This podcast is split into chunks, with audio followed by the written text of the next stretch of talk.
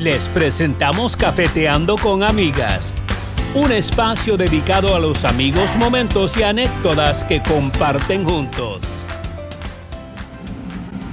Hola, buenas noches. Bienvenidos a un nuevo programa de Cafeteando con Amigas. Miércoles 8 de junio y nos encontramos aquí de nuevo. Vamos a tener un programa muy interesante, pero vamos a darle primero la bienvenida nuestros amigos que comienzan a conectarse por Instagram Live y a nuestros radio escucha que nos siguen por la dial 1190 AM de la radio UCSG. Bienvenidos, bienvenidos a todos y muy emocionante siempre estar aquí los miércoles con todos ustedes. Hello, hello. ah, very good.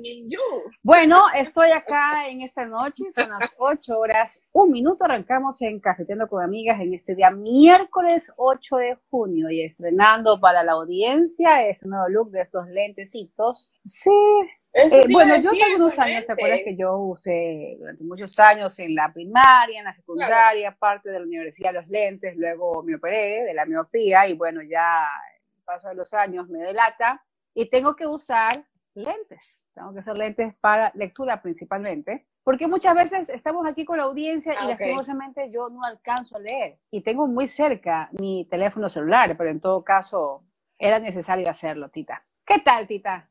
Era justo necesario. ¿Qué tal, Tita? Se van ya enlazando a nuestros amigos, nuestro operador de radio, Colón Aguayo, ya nos dice hola. También mi querida amiga Patti Eileen Rodríguez, que está en la provincia de Manabí. Ella se conecta todos, todas las semanas, infaltable cada miércoles en Capítulo con Amigas.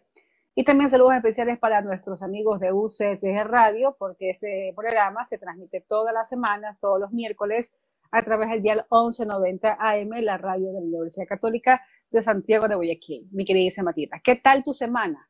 Muy bien, una semana ajetreada, corriendo, porque como sabes, ya estoy próxima a viajar a mi hermoso Ecuador. Entonces siempre falta, nunca falta algo, ¿verdad? ay, tengo que pagar esto, ay, se me queda, ¿qué tenía que llevar? Bueno, ya tengo una lista, pero yo tengo lista en mi teléfono, tengo de estos post-its por todos lados y, o sea, se hacen 20 listas, pero de ahí, oye, de estos. Quería conversar, estaba armando de, eh, ah, Acá está. más grandes, más grandes. Para nuestros amigos que nos están escuchando por la radio UCSG Dial 1190, estamos mostrando los post-its, posts o post-its o como les digan, es mi costumbre. Yo tengo mi computadora forrada de, de esos post-its de recordatorio, pero me olvido de uno, se me pierde, hago otro, hago otro, hago otro y así dijo el chavo el 8 Bueno, solo vamos a quienes se van conectando, ya está por acá Sandro Dancerek, está Patti Link como te comenté, dice, ah, de Quito, también por acá Patti nos dice, por si no lo ves, hola. También Marlene Barriga ya está conectada, nuestro invitado, el doctor Rodolfo Rodríguez Martínez, que el tema de hoy va a estar muy interesante, y si nos gustaría quienes se conecten y son padres de familia principalmente, pues interactúen con nosotros, aprovechen la presencia del doctor, que además de ser psicólogo, es sexólogo. Es un tema que cuando se lo planteé a Tita, Tita me dijo que necesita hacer, le dije, no, gracias a Dios, no lo no necesito. Pero en todo caso, hay muchos padres, no, no lo necesito, gracias a Dios, pero en todo caso, muchos papitos seguramente eh, están en apuros, ¿no? Bueno, todos pasamos por la adolescencia, pero principalmente creería que esta generación sí está dando eh, mucho trabajo para los papás, padres y madres, ¿no? Lastimosamente la tecnología, en ciertos casos, redes sociales principalmente, eh, se ha convertido en un enemigo, una bomba de tiempo para los chicos, niños que empiezan a descubrir su sexualidad y lastimosamente no se, eh, no se enteran de la manera correcta a través de un adulto de confianza, un padre, una madre, quizás un orientador del colegio, de la escuela donde, donde estudian los chicos, sino que se, se aprenden a través de las redes sociales. Y también de páginas que los chicos no deberían visitarlas sin supervisión de un adulto, Tita. Bueno, sería también un poco en los, tiempos que estamos viviendo, sin querer eh, llegar a un punto como que estamos llamándole la atención a alguien o estamos criticando a la generación de hoy, ¿por qué no? cada generación tiene su momento, tiene su, eh, incluso ahí el género de música que pues eh, se escucha, nosotros tuvimos nuestra, nuestra música en nuestra época, pero la música de hoy en día eh, creo que, como te digo, está muy, no sé si es la palabra correcta o se dice sexualizada, porque ahí yo el otro día escuchaba a un cantante, eh, el ritmo es chévere, el ritmo es muy chévere, pero la letra tan descriptiva y no solo descriptiva del cuerpo de una mujer, sino de lo que hacen o le acabaron de hacer. Y digo, y esa es la, generación de hoy que sigue a estos cantantes, no todos, obvio, ¿verdad? Eh, y hasta qué punto estaba recordando que hace unos años atrás hablaban de que iban a prohibir que se escuchara el reggaetón en la radio. Yo, por lo, para mí, mi opinión fue en ese momento y todavía lo pienso, suspender o cancelar o que no se toque reggaetón en las radios no, es la solución. No es la solución, porque igual la música ahora tienes Spotify, tienes YouTube, tienes eh, Apple Music, bueno, tantas aplicaciones que si no la escuchas en la radio, y seamos sinceros, ¿quién de la adolescencia de esta generación realmente dice voy a aprender la radio, voy a escuchar I99, voy a escuchar eh, X radio, voy a escuchar Radio La Bruja, que creo que es de, de, de Quito, de Quito. Exacto, ya no, yo lo hago, yo lo busco, pero yo crecí con la, con, con la generación de la radio. Eh, yo crecí que incluso escuchaba la canción y ¡pac! Exactamente, sí. ¿verdad? Entonces, eh, tenemos eso. No sé qué tanto realmente, eh, bueno, ya la generación de los papás de hoy pues son mucho más jóvenes que los nuestros. Y las conversaciones realmente, ¿no? ¿Cuál es la conversación que están teniendo con sus hijos? Porque sí, las redes sociales es una herramienta muy buena, te mantienes en contacto, compartes, pero hay veces que se comparten cosas que ya van por demás. Y pues, eh, ¿hasta qué punto eh, los padres van a controlar, deberían controlar, censurar o realmente sentarse a tener esa conversación con su hijo o su hija? Y si, es, y si es que la tienen realmente, porque hay muchos papitos que eh, lastimosamente no saben abordar una conversación de estas, y me atrevería a decir, eh, Tita, que nuestro invitado, el doctor, ya está en espera, pero en todo caso le pido al doctor que si nos dé un par de minutitos más, nada más, porque hay muchas cosas que sí me gustaría conversar contigo.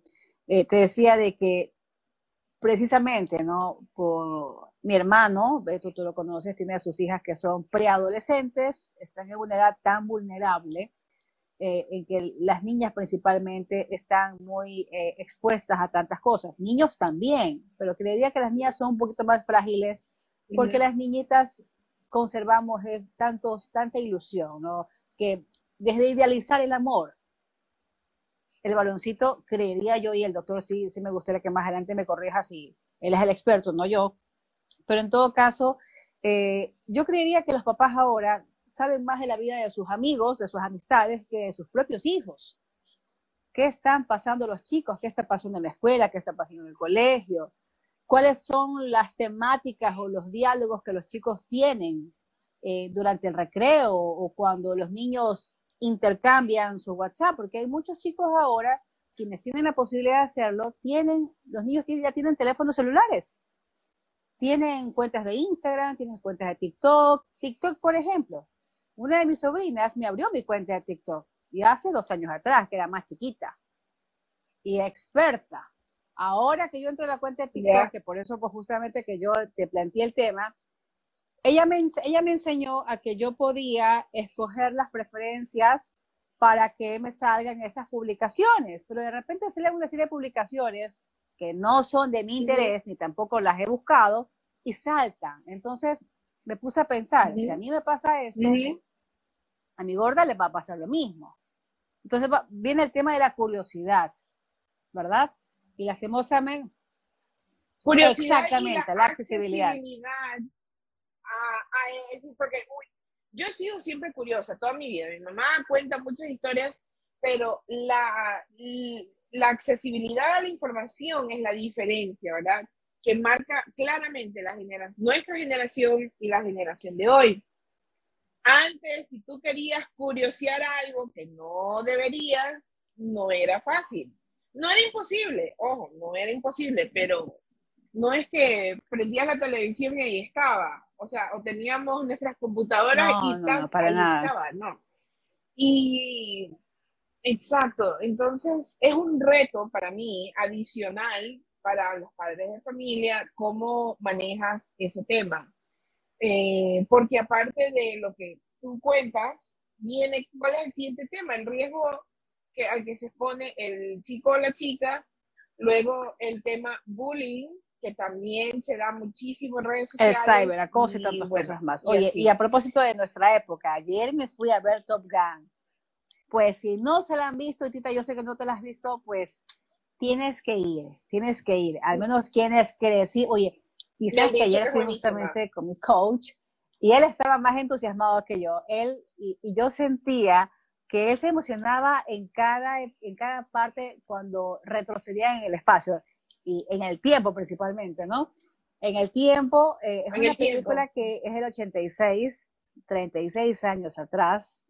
Tom Cruise tenía apenas 23 añitos, ahora tiene 59 años. Yo tenía 11 años de edad, estaba saliendo de la, de la, del sexto grado.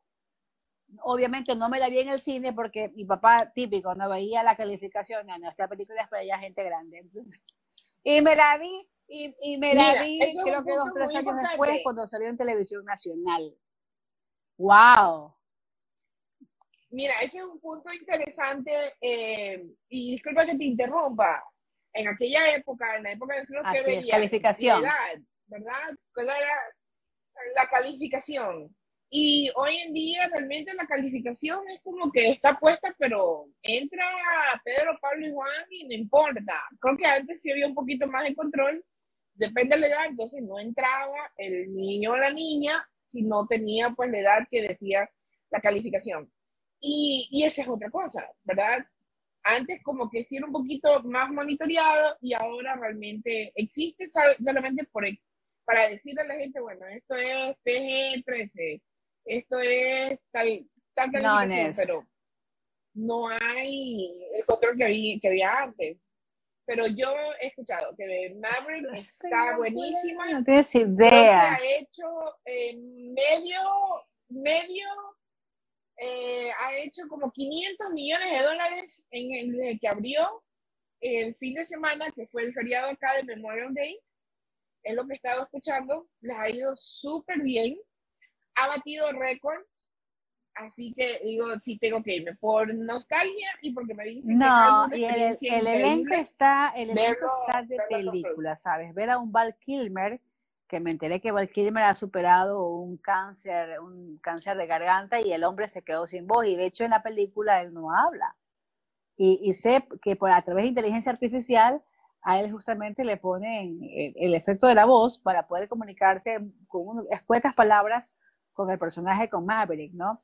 los grandes rivales que resultaron ser finalmente buenos amigos. Pero no te voy a hacer spoiler, en todo caso, espectacular. Y yo le decía a Fabricio, mira, creería que me, nos iríamos nuevamente al cine. Ayer quisimos entrar a hacer la VIP, lastimosamente, dice Fabricio, por primera vez yo ha visto una película completa conmigo porque siempre me raya que me duermo. Pero se le antoja ver películas a las once y media, doce de la noche, ¿cómo no me voy a dormir? Si yo me levanto a las 5 de la mañana. A mí me ponen a ver 9 de la noche. A mí me ponen a ver 9 de la noche y todo el mundo sabe que vamos a ver, vamos a ver eh, películas cortitas, sí, pero a ti te saca dormida. Digo, pero estoy presente. Eso cuenta. a mí no me dijeron en qué condición debería estar. No me ha dicho que la vea completa, pero en todo caso, a mi coach, pues tenemos que regresar a verla en la sala VIP, pero bien cómodos en el sofá, porque qué espectáculo, y como te decía, ¿no? Regresar en tiempo y en espacio, qué lindo. Oye, démosle paso al doctor Rodolfo porque quiero preguntarle si ya se fue a ver Top Gun, porque yo creo que casi es en nuestra época el doctor Rodolfo, casi, casi, por ahí nos va pisando la cola, creo. Vamos a ver. Y espero que el doctor tenga su jarrito, porque hoy fui a dejarle su jarrito de cafetiendo con amigas. Salud. Ya le, salud. Ya le di paso, vamos a ver. Doctor, qué gusto, buenas noches. Hola, buenas noches. ¿Cómo está, doctor? Buenas noches, ¿cómo está? Bienvenido. Hola, gracias por la gentil invitación y también por la tacita que ya la estoy estrenando hoy de noche. Qué bien, doctor. Ah, bueno, voy a, voy a leer parte de su currículum, doctor, para que la audiencia lo conozca. Vamos a dialogar con el psicólogo Rodolfo Rodríguez Martínez, graduado en la Facultad de Ciencias Psicológicas de la Universidad de Guayaquil. Además, ha realizado estudios en los Estados Unidos, en Phoenix, Arizona, exactamente en psicología de la sexualidad humana. También ha hecho estudios en Huelva, España, sobre terapias de pareja y educación sexual. Es vicepresidente de la Sociedad Ecuatoriana de Sexología y Educación Sexual. Además, es bombero voluntario es parte de la compañía 60 de los psicólogos de emergencia y desastres. Y me consta que durante el confinamiento el doctor estuvo con mucho trabajo durante esos meses de confinamiento, doctor. Y además, el que me encanta, que es presentador, conductor del programa Viva Mejor del canal de la Universidad Católica de Santiago de Guayaquil. Doctor, está, está en su casa. Bienvenido. Un placer nuevamente compartir con ustedes eh, dentro de la misma casa de la Universidad Católica Santiago de Guayaquil estos espacios de comunicación que como finalidad principal tenemos es llevar información a las personas, comunicar, instruir, aclarar dudas y sobre todo ayudar significativamente en el tema de la salud, que es salud crucial desde antes de la pandemia y ahora mucho más. Doctor, eh, usted escuchó parte del preámbulo, lo que hablábamos con Tita, ¿no? Eh, escuchó todito, doctor. Bueno, sí nos gustaría que nos dé su apreciación eh, para introducir eh, dentro de la temática, ¿no? Eh, ¿Qué están haciendo actualmente nuestros hijos, nuestros sobrinos, nuestros familiares, los niños, principalmente los pequeñitos de 10, 11 años que tienen ya acceso a las redes sociales y que lastimosamente no siempre ven cosas educativas, doctor, informativas principalmente? De hecho, las generaciones actuales, más que de los 10, 11 años, desde antes, estamos viendo niños que son totalmente digitales, que en vez de recibir un abaco, en recibir un juguete eh, eh, físico, reciben una tablet, reciben un celular desde que son muy pequeños. Y esto lo que genera es que el contenido que se consume y el grado de exposición es altamente peligroso. ¿Por qué decimos esto? Porque los dispositivos que les dan a los chicos, la mayoría de padres de familia, no voy a generalizar, siempre va a leer que no, no lo hace, están conectados al Internet, están conectados a redes sociales. Y las redes sociales, ustedes mencionaban hace un momento, y esto tiene que quedar súper claro, cada red social tiene un target, un público, unas políticas, términos y condiciones muy diferentes. YouTube, Instagram, Facebook, Twitter, TikTok, la que tú quieras, nómbramelas, cada tiene una característica particular yo siempre uso ejemplos, así que lo voy a mencionar. Si yo quiero irme con mi pareja a bailar salsa, no me voy a meter a una, a una discoteca alternativa o a una discoteca de reggaetón. Me voy a una salsoteca. Así es. ¿Ok? Si tus hijos los estás educando, son pequeños, son niños, niñas o adolescentes, tú no les vas a dar la llave del carro y decirle vaya a manejar porque usted sabe manejar. Pero como son muy digitales, les damos celular, les damos tablet y creemos que tienen el criterio formal, no lo tienen, o que tienen la capacidad de poder saber qué consumir en Internet. Entonces ahí vienen todos los riesgos que desde antes de la pandemia y que con la pandemia se hicieron mucho más grandes sobre lo que es abuso sexual, acoso sexual, bullying, entre otros, que te puedo decir que en este año 2022, entre febrero y marzo, tuve un incremento del 300% de pacientes adolescentes en mi consulta privada por justamente el problema de consumo indiscriminado de redes sociales en donde fueron víctimas de abuso sexual digital. Doctor, y en estos casos, con estos pacientes en concreto, ¿qué tanto puede afectarles a los chicos la psiquis, por ejemplo, sufrir de un ciberacoso? Hay muchos chicos que lastimosamente, eh, por experimentación, exponen muchas veces sus partes íntimas a través de las famosas fotitos, ¿verdad? Y viene el tema de que empiezan obviamente ya los chicos ya pues a, acosarlos, a amenazarlos, a amedrentarlos, tantas cosas más. Pero ¿qué tanto puede en los chicos eh, atemorizarlos al punto que no le diga al papá o a la mamá, me está pasando eso, hice esto, reconocer su culpa, su error y sufrir. Eh, es más, doctor, le digo, conozco de muchos casos, incluso un caso en específico en los Estados Unidos, que el niño se suicidó por el chantaje que estaba sufriendo, doctor. El acto que usted menciona efectivamente afecta significativamente al cerebro. La mayoría de papitos y mamitas, la mayoría, nuevamente no son todos, creen que como no hay contacto físico, no hay un, un ataque a la persona como tal, el daño es mínimo o no es de importancia. Creemos que todo lo que es digital, al no ser tangible, pues pasa. El órgano que maneja la sexualidad es el cerebro, el del ser humano. A diferencia del animalito que copula o tiene relaciones cuando está la hembra en celo, el ser humano no es así. Las mujeres no están en celo y los hombres tampoco. Ya Doctor Rodolfo, tenemos un, problema, tenemos un problema con la comunicación suya. Eh, sí quisiera que a la final busque un lugar más cercano a la base para que no tengamos esta interrupción. A ver, eh, estoy aquí en el router, te comento. en mi punto, en mi lugar, mi lugar. Estoy en mi lugar donde live. De pronto algo con la conexión, pero bueno, sigamos. Entonces, efectivamente, todo lo que es digital puede dejar serias consecuencias. Ahora, el ejemplo que usted conoce de Estados Unidos lo vivimos acá en Ecuador justo antes de la pandemia. Aproximadamente dos, tres años antes de la pandemia, un chico, un adolescente de la ciudad de Manta, el caso llegó a mí ya cuando ya había fallecido, efectivamente él había sido eh, acosado sexualmente y lo convencieron, unos pederastas, de que se haga fotos, con el afán de hacerlo famoso porque tenía cuerpo para ser modelo. Ese era el, el bait, la carnada.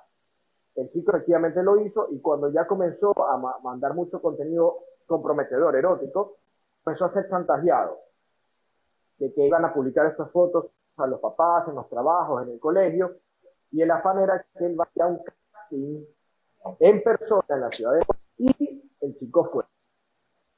Cuando él fue, escapándose de la casa, un menor de edad de colegio, lo vi y lo mandan de vuelta a la casa. Llega a la casa y al cabo de un par de días se suicida dentro de su dormitorio. Los padres, asombrados, eh, las peritos actuaron todo el menú servitorio del chico en la computadora, en el celular, en la toda la evidencia de que el chico hace rato venía presentando problemas y no tenía acogida por parte de los representantes. No se dio voz de alerta y pasó esta desgracia. Esta desgracia ha pasado en múltiples ocasiones. Los casos que yo he trabajado en este 2022, gracias a Dios, no han llegado a esa instancia. Pero tuve dos casos que afortunadamente las mamitas, por su sexto sentido, le decían, Rodolfo, no sé por qué, le hackeé el teléfono a mi hijo, le conseguí la clave y encontré que estaban a próximos eh, momentos de encontrarse con un pederasta en un hotel acá en Guayaquil. Mío, qué terrible de clase media alta de colegios privados de alto reconocimiento en Guayaquil y de familias con posibilidades. Así que no te estoy hablando ni siquiera de población vulnerable. Entonces, eh, hablar de sexualidad, hablar de prevención, hablar de bullying es un tema que en este momento tú lo vas a ver en alza. Qué terrible, doctor. es importante hablar de es preocupante, doctor. Y yo le decía a Tita, ¿no? Yo hace unos años atrás, ¿qué? Mis, mis años atrás, en el 2020, justamente cuando empezó el tema del confinamiento, eh, una de justamente de mis sobrinas me abrió mi cuenta de TikTok. Y como le decía, ¿no? Ella me dijo, mira, tía, tienes que tratar buscar aquí las preferencias, típico, mascotas, decoración, cosas así. Pero de repente me salen publicaciones que, o sea, por ningún lado he puesto el, visto para que yo, para mi búsqueda en este caso, ¿no? Y lo mismo me sucede en Instagram. Lo mismo me, sucede, me sucede en Instagram. El tema está, doctor, hay forma de nosotros como adultos, padres de familia, para quienes lo son, quizás detectar situaciones que no están bien en los chicos. Porque usted nos acaba de mencionar, ¿no? Esta madre de familia que el sexto sentido, pero quizás papitos y mamitas que están todo el día trabajando, que quizás los chicos pasan más el tiempo con las personas que trabajan dentro de, empleadas domésticas. Hay formas quizás del padre de familia detectar que hay algo mal en el comportamiento de los muchachos. Porque la conexión entre No, no está. Sí, sí, Sí. ¿Me logró escuchar mi inquietud, doctor? Sí, sí. Ya. ¿Te estoy escuchando? Sí, justamente eso. ¿Hay formas quizás del padre de familia de detectar algún algo raro en el comportamiento de los chicos? Exactamente. Lo que la gente, lo que la gente le llama red flag, ¿ok? Por supuesto que hay formas de detectar, y esto es indiferente si eres un papito o mamita moderna que pasa todo el día ocupado. Comprensible. Pero sabrás que si eres padre o madre, tengas o no tengas el sexto sentido, debes reconocer cómo es tu hijo o tu hija. Y por eso es que justamente en estos momentos, y a mí me encanta cuando la gente dice, yo no necesito hablar de sexo, a mí no me interesa, porque esas son las personas que luego son las que más vienen a la consulta y crisis más grandes. Lastimosamente esa es la realidad del ecuatoriano promedio, ¿no? Entonces, ¿qué sucede? Se dice, a ver, papito y mamito, tienes que conocer a tus hijos. Y lo primero es detectar cualquier cambio en el comportamiento, en la conducta de ellos, en la, ¿cómo se llama? En la comida, en los momentos de, de alimentación, en los momentos de recreación, en el descanso, en la forma de vestirse y comunicarse. Lastimosamente nosotros, el ecuatoriano y el latinoamericano en sí, no tiene una cultura de prevención y de educación sexual integral. Nosotros queremos hablar de sexualidad ya cuando la chica está embarazada, o cuando el chico metió la pata, o cuando ya tiene un problema. Entonces, lo que tenemos que hacer es, primero que nada, lastimosamente nuestra forma de llegar a los papitos es dándole información, la crónica roja, para llamar la atención. Y segundo, saber que tenemos eh, posibilidades de detectar esto, como tú preguntas. Y la forma más fácil es el más mínimo cambio. En las cosas habituales, hablar del tema, conversar con el chico, y no necesariamente hacerlo de una manera tan formal, sino en el día a día, de manera natural. Y asesorarse con especialistas, porque en estos momentos que estamos viendo todavía de pandemia, lo que más tienen los chicos, la amenaza más grande, y te estoy diciendo desde antes de la pandemia, es in-house, es debajo del techo del hogar a través de las redes sociales ya no es como en nuestra época. Yo soy del 83 cuando hablaban de Top Gun. En nuestra época el riesgo era en el colegio, en la reja, al salir en el expreso o al salir a, socializar con tus compañeros de colegio. Exacto. Ahora ya no, olvídate, ese riesgo es el que menos se debe preocupar. Aunque bueno, ahorita Guayaquil como está, gracias a la autoridad, está peor porque aquí están secuestrando niñas y niños, pero eh, más es el riesgo a través de los dispositivos digitales. Entonces, lo primero que debes detectar es eso. Y lo otro, para que tengas más claro la pregunta, es, mientras más pasa el niño, niña o adolescente, fíjate lo que digo, niño, niña, adolescente, en un celular, en una tablet, en una computadora, más son las posibilidades de que tengas problemas de alguno de estos tipos. Doctor, entonces los chicos no deberían tener redes sociales o quizás a los chicos asignarles horas en el día para que puedan tener un teléfono y al menos compartir con sus compañeritos, ¿o no? No, tengamos muy claro, las redes sociales, repito, es como ir a una saltoteca, a un prostíbulo, a un nightclub, a un bar de adultos, a un casino, pongo muchos ejemplos. Así, copy-paste son las redes sociales. No son para niños, no son kids friendly. No hay una aplicación que digas kids, a menos que sea YouTube Kids. No son aplicaciones para niños, niños presentes algunas que son de ciertas edades para arriba. Es como lo que ustedes decían, PG-13 en nuestra época, ¿no? Que algo se respetaba en los cines. Ahora eso es mera formalidad de marco legal. Eso se desdibujó hace rato. Entonces, ¿qué sucede? Los chicos consumen lo que quieren. Yo como profesional de sexología y psicología, me recomiendo que niños, niñas y hasta ciertos adolescentes utilicen redes sociales porque no es apto para sus edades, desde el marco legal y el marco de salud. Y lo otro es que los padres dicen, pero Rodolfo, yo con la tecnología tengo que estar comunicado con mi hijo. Por supuesto que sí. Yo viví esa época en el 90 y 97, 98, mi primer celular fue en quinto año de colegio. Y es para comunicarme.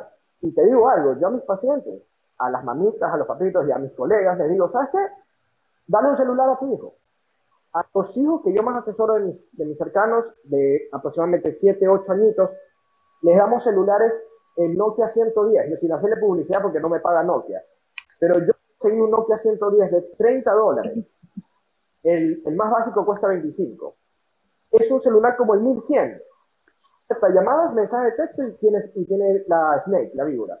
Y es un celular que te dura 7 días la batería. Y es para llamar es lo que tú quieres. ¿Quieres llamar a tu hijo? Llámalo. ¿Para qué le tienes que dar un smartphone con toda la tecnología y que luego tú no sepas con quién se está chateando? Si la mayoría de padres de familia, que son pacientes míos y otros colegas, lo primero que encuentran en los chats y en los teléfonos es que están haciendo cosas de índole sexual. Y después se sorprenden. ¡Ah! ¿Cómo puede ser posible? Lo retan, lo castigan. Tú le diste la herramienta, tú le diste las llaves de la casa, el carro, la gasolina y el cigarrillo para que explote. Entonces tenemos que hacernos responsables. Y hay formas con la tecnología. Por eso es que incluso si ustedes siguen un compañero mío, Alejandro, entre otros de tecnología, Diana Maldonado, Nokia y otras empresas están nuevamente sacando estos teléfonos y los medios de comunicación hace un par de meses sacaron una nota sobre esto porque están encontrando nuevamente un nicho para que la gente tenga un, un alivio de las redes sociales, para despejarse comunicar. Y eso es lo que yo al menos promuevo, por eso yo no estoy de acuerdo con las redes sociales y el uso indiscriminado de, del Internet de los mutantes. Créele, Tita.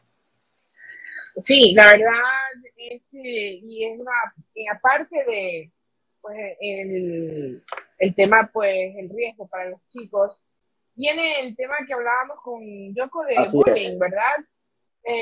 se exponen, porque yo, yo estaba viendo, eh, estaba viendo unos programas y en el uno hablaban por una niña, 12 años, un angelito que tenía un problema de salud y se le caía el cabello, empezó ella muy feliz a usar su, sus pelucas, ella no estaba en redes sociales, pero el bullying y la pusieron en terapia y este pobre angelito, o sea, no vio más que pues la solución de coger y matarse. Se mata de 12 años, ya no está en redes sociales, pero sí se ha visto, otros chicos que en otro programa estábamos hablando, estamos, yo estaba viendo, y ponen fotos y que dicen, ah, hablaban justo del tema pues de la percepción de los, la gordura en Hollywood. Y decía el artista, yo pongo una foto y dice no, el 70% es, eres un cerdo, eres una ballena, eres esto, eres... Y le preguntaban, ¿cómo manejas tú? Porque llega un punto, por mucho que tú te sientas segura de ti misma, que tú no te avergüences que si eres, eres muy bajita, muy alta, muy gorda, lo que sea, igual afecta. Los niños, yo, yo veo fotos a veces, y por yo, yo como decía, he visto fotos, y sí, de unas poses, las chicas, por hacer un reel, por hacer un video que está en tendencia, imitan este tipo de, posiciones y cosas como el de, ¿cómo es que se llama? El de Anita, eh, no me acuerdo la canción en este momento porque se van hasta el piso. Eh, creo que te mandé el video de la, pero eso fue en broma de la novia, está en un matrimonio, yo, ya, ese, pero los chicos lo hacen, ¿por qué? Porque está en tendencia. Pero ¿qué estamos haciendo, verdad? Y, los, los, famosos challenges que en nuestra época creo que era, yo no sé, eran tan distintos los challenges, ¿verdad? Porque existían en nuestra época. Pero el bullying, ¿a qué se debe? Lo que a mí me, claro, lo que a mí me, lo que a mí me llamaba la atención y yo le digo a yo, ¿por qué lleva a un chico a, a, a empujar a otro a, a, la maldad, a acabar con otro chico de su edad, 10 años, 12 años, ya no es el adolescente, 15, 16, 17, son niños, 10, 11, 12, ¿qué lleva? O sea, realmente eso, el, que un niño llegue a ese punto de que yo veo y me burlo, ah, porque tú tienes algo aquí en la frente y le doy, le doy, le doy hasta que... Dañarlo prácticamente. Acabo, pero no es molestando, dañan a la persona, o sea, la, de, la destroza, la despedaza, y pero digo, son niños, yo veo a mi sobrino, mis sobrinos, digo, estos angelitos se molestan un ratito y ahí quedó, y siguen jugando, la, la, la. ¿Qué es lo que sucede en los niños de hoy en día? Bueno, ya viene de años que escuchamos el bullying y, y lleva a otros a, a, suicidarse. Correcto, hay un documental en, en Netflix que si lo ves se llama El dilema de las redes sociales. Este documental que les recomiendo, El dilema de las redes sociales en Netflix, hace referencia muchísimo al tema de hoy de noche. Sin embargo, obviamente está circunscrito y netamente a la cultura norteamericana, que te puedo decir que aunque están mucho más avanzados que nosotros, no se aleja de la realidad local del ecuatoriano y del latinoamericano, en más menos en los aspectos del bullying y de la sexualidad. ¿Por qué? Porque los cánones de belleza que vivimos nosotros, de nuestra generación, la generación de nuestros padres y de nuestros abuelos, que son personas que actualmente estarían en vida, son muy distintas. Estas nuevas generaciones, los de belleza, los challenges, los retos, la forma de socializar, la forma de rasguño limpio, no estoy justificando la violencia, estoy haciendo una referencia, por favor, eran distintos, porque eran así es, eran en persona, tú vivías la experiencia vivencial. Los muchachos ahora, los niños, niñas adolescentes, el terreno, el campo de batalla es digital. Y si no está en digital, como hacías referencia en el ejemplo, tal vez una niña no tenía redes sociales, sin embargo, está expuesta a los efectos colaterales de los chicos que sí están contaminados o influenciados, que debería ser la palabra más adecuada, de redes sociales en donde tú no estás aquí, loser, bueno, en nuestra época era la L loser, este, tú no, no vas, tú tienes esto, te, te enclaustran, te, te, te, discriminan, y evidentemente la forma en que los muchachos ahora canalizan sus frustraciones tiene un nivel tan bajo de tolerancia que el índice de suicidios también se ha incrementado en esta población que anteriormente no se veía tan afectada como el adulto promedio por problemas de pareja, económicos, deudas, entre otros. Por eso es que se está viendo el suicidio en niños y niñas y adolescentes. Y Ecuador está fuera de esa estadística. Si revisamos en los últimos años, incluida la pandemia, sigue en aumento. Entonces, esta emoción en donde se está perdiendo en estas, en estas generaciones actuales, generaciones de los padres y demás, esta comunicación, este engranaje que debe existir de primero, comunicación, como dice. Segundo, confianza, respeto, empatía, seguimiento. No podemos justificar que porque somos ocupados no tenemos tiempo para nuestros hijos. Recordemos la canción de la época, creo que de Vita, Franco de Vita, eh, en la época de los 80. ¿Te acuerdas? No basta. No basta. No basta, qué bella. Ese era un himno esa canción en nuestra generación. Yo soy 83. O sea, esa canción, si tú la pones ahorita, te sigue llegando. Porque es la, es la triste realidad. Hay chicos y, y, que con los padres se comunican más por redes sociales que face to face, que cara a cara.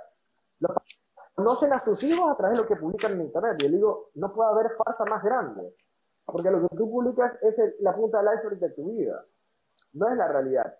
Entonces, más allá de asustarnos, debemos en estos programas y con la comunicación informar que debemos trabajar como te dicen en los trabajos. Esto lo quiero para ayer. Debemos trabajar ya. Así recuperar el tiempo perdido y en movilizarnos rápido, porque estamos en un proceso clave, al menos en la sexología. Ya los chicos, la mayoría, ya están en presencial. Ya la parte digital de estar encerrados en la casa ya quedó a un lado. Entonces, ellos están ahorita en un proceso nuevamente de adaptación, que nosotros lo vivimos cuando comenzamos a salir a trabajar en la pandemia. Entonces, ellos van a estar ahora expuestos al doble. Uno, el digital que quedó todavía, la comunicación, las redes sociales, las plataformas. Y segundo, la presencialidad. Eso es que estamos encontrando, al menos en Guayaquil, yo lo he visto, y en otras provincias, el incremento de gente que quiere raptar niños y niñas. A pleno del día, en ciudades, en, zonas céntricas, en zonas pobladas. ¿Con qué fin? estamos encontrando un incremento en amenazas. Entonces tenemos que también, asimismo, acelerar el proceso de comunicación, de educación y de formación. Doctor, ¿esto significa entonces que los idóneos en hablar de sexualidad a los niños, adolescentes, son los padres de familia, no un formador en la escuela, en el colegio, no quizás un tío, una tía, alguien de confianza en la familia? Correcto, es acertada su comentario los protagonistas, los responsables de la educación sexual integral de los niños, niñas y adolescentes son los representantes, son las familias, son los padres. Ahora, si tú me dices, mira, Rodolfo, este chico, esta chica no tiene papá y mamá, bueno, pues quien lo esté criando. La familia es el núcleo, es el protagonista principal de la educación sexual integral. ¿Por qué? Porque esto, si bien es cierto, a nivel eh, docente, a nivel académico, existe un pensum para cada etapa de desarrollo. La educación sexual se da desde que naces hasta que te mueres por si acaso, es como las matemáticas, nunca dejan de existir. Lo que pasa es que tú no puedes enseñar sexualidad solo desde la perspectiva biológica, fisiológica, anatómica. Tiene que venir con el contenido afectivo, emocional, la ética, la moral, los principios, los valores de casa. Porque mucha gente, te voy a poner un ejemplo que le va a llegar a muchas personas.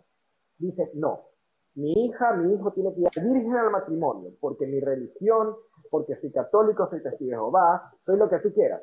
Perfecto, muy bien. Entonces, esa educación sexual en, esa, en ese hogar está personalizada, customizada con ese ingrediente de su profesión, de su creencia religiosa. En otra casa, con otra creencia distinta, van a decir, mi hijo, mi hija, no tiene que tener relaciones sexuales hasta que se sienta preparado, se sienta preparado de compartir su cuerpo con la persona que hace. En otra casa será distinto el discurso. Esa es la parte bonita de la sexualidad. Aquí mucha gente le tiene mucho rechazo al sexólogo, al educador sexual, a la materia, porque creen que se les va a imponer un pensum o se les va a obligar a dar, a dar condones, a inyectar a las chicas como que si fuesen ganado vacuno, que eso hacía el gobierno anterior, entre otras cosas.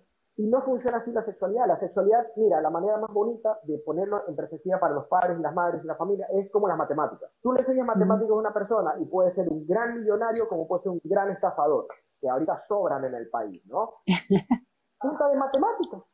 Tú le enseñas a un niño de básica a sumar y restar, le basta y le sobra para que le des un billete de 5 dólares y él puede ir al bar, comprar y traerte el vuelto. Uh enseño sexualidad. Va a ser lo mismo va a aprender a lo que puede hacer, lo que no puede hacer y que no lo está no, no, no, le, no le quiten el dinero.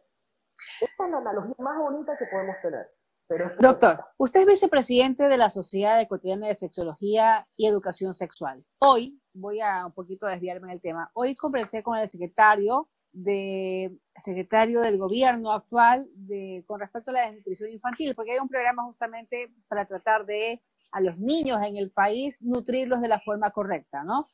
Pero usted que está dentro de la sociedad de, sexología en el país, en este gobierno, quizás hay políticas de Estado que también están tratando en lo posible de orientar al padre de familia o al adolescente o al niño a que realmente vivan la sexualidad plena, pero realmente de forma correcta, doctor?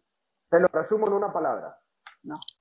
Resultado ustedes como periodistas, como comunicadoras, resulta ¿qué números, qué cifras ven que te digan, hay un plan, hay un método, hay algo que se esté ejerciendo? No existe, no está. De hecho, hace poco fue un, un problema mediático lo de las leyes esto de los chicos de 16, 17 años que podían decidir sobre su sexualidad, toda la cuestión. Todo esto en el actual gobierno. Y así como los anteriores, lo digo con todas las palabras como debe ser, este gobierno y los anteriores están siendo cómplices de vulnerabilizar a los más pequeños, dándoles acceso y dándoles el apoyo de las leyes para que se hagan lo que quieran. Y esto lo que hace es incrementar significativamente todos los riesgos. Hace aproximadamente veintipico de años se presentaron programas desde la Sociedad Sexología y Educación Sexual del Ecuador, la CESE, por parte, en ese entonces, de mi tío, el doctor Rodolfo Rodríguez Castelo, psiquiatra sexólogo, que ya falleció, y mi padre, el doctor Rodolfo Rodríguez Carrión, ginecólogo sexólogo, y entre otros especialistas a nivel nacional, de primera línea, que el gobierno necesitaba y tenía ya los pensums para poder implementar un sistema de educación en educación sexual integral. Cuestión que fue dejada de lado. ¿Por qué? Porque no podía ser comercial. Más rentable resulta tener una población con embarazos no planificados que antes se le decía no deseados, no planificados, enfermedades de transmisión sexual, entre otros problemas, porque puede generar compras de productos, de psicoactivos y demás, que eso es lo que se derrochó en otros gobiernos, que no llevan absolutamente a nada. Entonces, la educación sexual integral en nuestro país es 0.00. No tenemos absolutamente ningún resultado. Entonces, ¿qué es lo que nos queda hacer? Si no tenemos entrada por ese lado, tenemos que hacerlo desde las casas. Por eso incluso te puedo decir que mi experiencia a mis casi 39 años de edad, y con todo lo que yo he vivido, más las dos generaciones de mis familiares de sexología, es altamente frustrante en este país la sexualidad, porque incluso en contrataciones privadas, en instituciones académicas de alta gama y demás, encuentras extremadamente una cantidad de obstáculos que no te permiten dar un servicio completo. Entonces, lo único que nos queda hacerlos a nivel de consulta privada y de medios de comunicación, donde las personas que se sienten identificadas pueden tener un poco más de luces y trabajar en una cosa importante. Ahorita, la prevención rápida y atacar rápido algún red flag o signo síntomas que dé alerta porque lo tenemos y te digo algo, como mencioné al inicio, desde febrero en alza todavía. Doctor, me llegó un mensajito de WhatsApp, eh, justamente nos están escuchando a través del día 1190, un familiar mío que está escuchándonos, me pregunta si es correcto que los chicos duerman fuera de su casa. Recuerdo, y Tita no me deja mentir, nosotras fuimos compañeras de toda la secundaria, típico que hacíamos las famosas pijamadas, ¿no? ¿Te acuerdas para el, último recreo del año en el colegio que nos reunimos justamente en la casa de Tita? ¿Te acuerdas? Chiquillas, sí. Ah, fue la última, la última, la última misa. Es un tema muy importante. Yo disculpa que te interrumpa, pero en esa época, yo, por ejemplo, a mí mi mamá no me dejaba. Primero, yo iba a ir a una fiesta de cumpleaños, tenía que ir a, si no conocía a los papás de la, del cumple, la cumpleañera, era, bueno, vamos y me presentas al papá, a la a toda la familia. Mis, papás eran del mismo grupo. ¿Quién va, a estar, ¿Quién va a estar en esa familia? Ok, listo. Y, ok, listo, ok, a tal hora yo te vengo a ver, dormir en la casa de alguien ya, ya eso sucedió quizás ya en quinto, sexto año y eso, pero muy raro realmente porque mi mamá decía, no, me dice, verdad, yo conozco, dice, a la mamá, al papá, pero ¿quién más vive en esa casa? Yo no conozco a fulanito, a sultanito, dice, yo no, no, no los estoy acusando de nada. mi mamá me decía, yo no acuso a nadie de nada, pero no los conozco si yo no los conozco, lo siento, no. Y mucho, no va a dormir allá. Y sabes que mi mamá está conectada justamente. Y peor, pues, viajar. Cuando ya estuve en la universidad, en la laica, en periodismo, que mi grupo de amigos se fue justamente a Quito para ver a Bon Jovi, que se presentaba en ese, en ese entonces, cuando yo estaba en la, universidad. Se fueron, creo que se fue todo mi curso, menos yo. Yo fui la única así tipo la Yo también me quedé cuando todos se fueron a Acapulco y el chavo se quedó solito en la vecindad, así era yo igualita con mis papás. A mí también me dejaron aquí en Guayaquil. Doctor, somos de mi grupo entonces. Pero en todo caso, ¿es correcto que los chicos duerman fuera de casa? Te puedo decir, más que correcto o incorrecto, depende mucho de las circunstancias. Si tú me preguntas hoy, que estamos 8 de, de junio de 2022, en estos momentos yo te recomendaría una pausa, un break a ese tipo de interacciones. Porque en este momento sugiere un break. Porque estamos viviendo un proceso de adaptación, como mencioné inicialmente, en que los chicos migran de dos años de historia a una presencialidad forzada, todavía circunscrita en pandemia, con mascarilla, ciertas restricciones, y un acumulado para ese pozo millonario de experiencias, de vivencias que necesitan canalizar. Y las instituciones académicas, no conozco una, ni en Guayaquil, ni en Cuenca, ni en Quito, que, que yo conozca de colegas que digan, aquí estamos totalmente preparados y que comenzó clases y los chicos están de maravilla. Tengo profesores, tengo docentes que me dicen, Rodolfo, ya no sé qué hacer. Esto está terrible.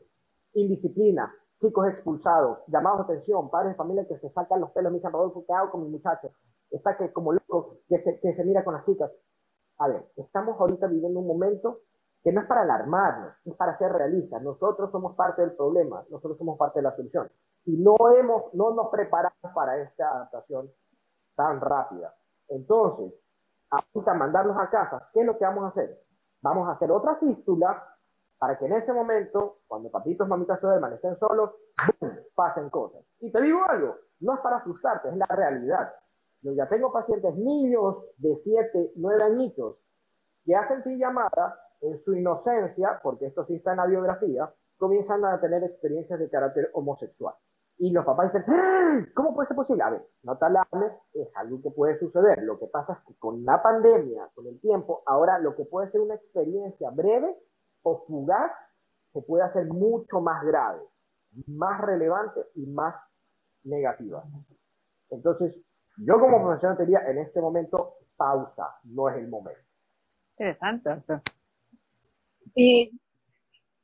sí, la verdad, eh, porque sí habíamos hablado cuando comenzamos cafeteando, que justo fue durante la pandemia, eh, se hablaba con los grupos, con los chicos de Ecuador Dice Nomás, que trata pues de educar en lo que es cómo identificar el abuso, eh, ayudan y apoyo emocional y decían que la pandemia y el encierro, pues, eh, exacerbó esta situación porque ya aquellos que de pronto corrían un riesgo de ser abusados sexualmente, incluso por un pariente o alguien, pues los llevó a, a, eso, ¿verdad? Y encerrados, ¿quién te ayuda? ¿Qué haces? ¿Cómo sales? No tienes para dónde ir, no, no sales a un sitio para por lo menos eh, desconectarte del, eh, del, ambiente en el, en el que vives. Y, y, la verdad, yo no me había puesto a pensar, pero es verdad, las escuelas, los colegios, prepararse para el reintegrarse de nuevo a, a una educación presencial y qué conlleva eso. Porque es verdad, imagínate los adolescentes, ¿no? Sobre todo, que están en la edad, en la famosa edad del burro que, que lo conocíamos nosotros, con tanto en ese encierro, mundo digital, y ahora, vaya, es como soltar, sin ofender, soltar un animalito, ¡fum! Suéltalo de nuevo, ¿verdad? Va de nuevo, suave, suéltalo y a ver qué sucede. Efectivamente, es que lo que tú eh, estás diciendo es un ejemplo, muy, clarísimo. Estamos ahorita viendo cómo ¡fum! se canaliza todo tan rápido. Por eso, si ustedes ahorita, solo por curiosidad científica, por curiosidad científica, preguntan en los colegios, a las papitas o a los mamitos, ¿cómo le van a los chicos en el colegio? ¿Alguna novedad? Te puedo asegurar que vas a encontrar novedades. Porque es la realidad, es lo que están viviendo los chicos. Están, ellos vienen como una, un tsunami. Se han perdido fiestas, olimpiadas, cumpleaños, eh, actividades extracurriculares. Se han perdido dos años de identificar el cuerpo cómo ha cambiado los cambios anatómicos entre niños y niñas. Se han perdido incluso graduaciones e incorporación a, de escuela a colegio, de colegio a universidad. Entonces, eso nos va a quedar debiendo. De hecho, ya hay muchos estudios que manifiestan cómo están pasándose facturas. Mira, te voy a enseñar algo. Este es el celular que yo te mencionaba, el Nokia 110. Mira, tiene una cámara este es el, de 30 dólares, ¿verdad? Pero hay uno que no tiene cámara. Y esta cosita es lo más cercano al, 1100 que teníamos nosotros. Así de chiquito, mira. Y esta cosita yo recomiendo para que los papitos que me dicen, no, pero Rodolfo tiene que estar como, dale un celular para comunicarse. Para llamada, mensaje de texto y ya sé, se acabó. Porque al fin y al cabo es la comunicación. Tú no necesitas tener WhatsApp y lo demás. Eso ya es justificar otras cosas. En nuestra época no y podíamos muy bien subsistir. Hasta con las monedas de Yetel podíamos comunicar. Así que. No, y, más que era tan lindo hablar por teléfono, ¿no? ¿Se acuerda? Hablar, por teléfono, así sea escondidas, pero bueno, al menos estábamos al día con, con todo lo que pasaba, ya sea con amiguitos, con las amiguitas, pero en todo caso, había, creo que era, más sana nuestra época, doctor, definitivamente. Ahora hay mucha maldad, lastimosamente. Es es que, verás, el tema de la maldad siempre ha existido. El asunto es que en la actualidad todo es mucho más rápido. Tenemos más fuentes para informar y desinformar. En nuestra época tú te enterabas del bullying, de un chisme, música en el recreo, en el lunch, al final del día, o a lo que ibas al colegio, o cuando te guindabas el teléfono en la casa y no te, te dan una paliza por eso. Ahorita tú te enteras en segundos a través de redes sociales y te envían información más rápido entra por los cinco sentidos mucho más rápido que antes. Antes tú tenías que escuchar y, ver si por ahí encontrabas una foto. Antes hasta descubrir una infidelidad era cosa seria, ahora es mucho más rápido todo. no, y ahora se hace Vox Populi, de, paso, ¿no? La, maldad no es que haya más ahora o menos antes, es que todo va más rápido. Y lastimosamente, esta es la parte que los papitos y las mamitas tienen que entender, aunque les caiga mal. La forma en que educan en sexualidad es arcaica, es antigua, obsoleta siguen educando en sexualidad como fueron educados en los 60, 70, 80.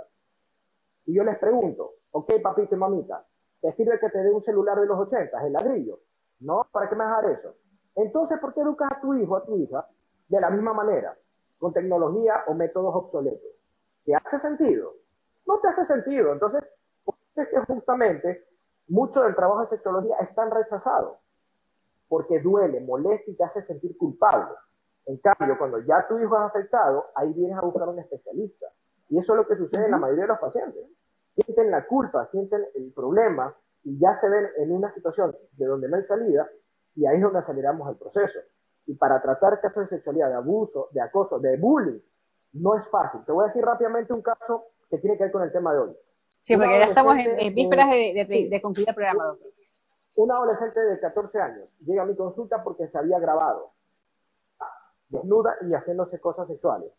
El chico que le recibe es el, novio de un colegio privado que y él le coge y le pasa a todos los chicos.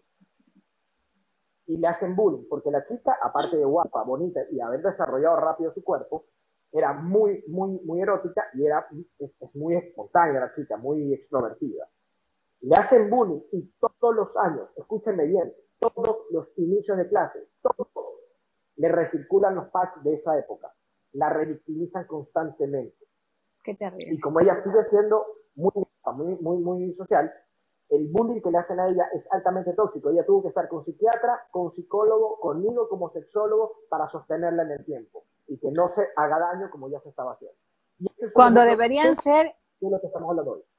Cuando los victimarios deberían ser quienes vayan al psicólogo para quitarles ese chip de, dañar a una persona como tal, doctor. Me parece increíble. Y la institución académica tampoco respondió. Así que te estoy hablando, mira, te estoy hablando de clase media, alta, colegios reconocidos Guayaquil sin mencionar nombres. ¿Qué puede estar pasando en otras instituciones académicas? Ok, y te estoy dando un caso del tema de hoy, bullying y sexualidad. Por eso es que la mayoría de chicas, y esta preguntaban ustedes antes que ingrese, la mayoría de chicas son las más afectadas más que los varones. Y esa es la realidad y eso les va a pasar factura todos los años porque eso queda en internet y no, es imposible borrarlo. Así que vamos a tener casos a futuro de chicas que van a crecer y van a decir, mamá, mira, circuló esto, le llegó esto a mi esposo o a mis nietos. Y van a acordar de mis palabras. Doctor, tenemos que ya lastimosamente despedir, son las 8 horas y 58 minutos, pero hay un mensajito. Una preguntita, Sí, una preguntita, disculpa yo que ¿a partir de cuántos años recomienda empezar a hablar La respuesta más sencilla, desde que nace el ser humano. Es como las matemáticas, es como los colores, las figuras geométricas. Desde bebés le enseñas ciertas cosas hasta que mueres. Tú las matemáticas básicas, figuras geométricas, colores, suma, resta, multiplicación, división. Dices, voy a ser psicólogo para matemáticas, ves estadística, ves matemáticas aplicadas, ves micro, macroeconomía, desde el momento. El ejemplo más rápido, cuando sale la sexualidad? Desde el tacto. Nace un varón, el papá lo coge y lo, lo, lo usa como plan Simba, para que lo vea todo el Ecuador. Es una niña, la bebé, la princesa, la reina. No me toque, no me la ven mucho, me la ojea. Esa, esa no la hagas así, al varón sí. Al varón lo pones de amarillo si es barcelonista, azul si es melecista, blanco en la liga, yo qué sé. La niña rosadito, moradito, lacito. Ya ahí estás educando en sexualidad. Cómo le hablas, cómo lo tocas, cómo lo presentas ya ahí estás educando con el tacto. Entonces, por eso es que hay que acudir a un especialista para que te explique en cada edad qué tienes que hacer para hablar de sexualidad y educar. Doctor, estoy maravillada con el diálogo con usted y si quisiera, bueno, ya la radio ya nos ponchó, ya nos, se nos llevó del aire, pero en todo caso, doctor, para quienes están conectados al Instagram Live, sí me gustaría que nos dé su cuenta de las redes sociales para seguirlo y obviamente también sus contactos para quienes quieran quizás contactarlo a usted. Con muchísimo gusto, puedes seguirme en Instagram a través de arroba romaec o romaes, mi perfil profesional en LinkedIn como Rodolfo Rodríguez Martínez y me pueden contactar al 0999 87 55 55. Es mi número telefónico para consultas de lunes a domingo previa cita en Guayaquil, también online y si es necesario en inglés con las personas que son extranjeras que también actualmente residen la Estoy a las jóvenes para asesorarlos en lo que es terapia pareja, educación sexual para adolescentes y adultos con muchísimo gusto. Gracias, doctor. Tita querida. Un placer acompañarlo.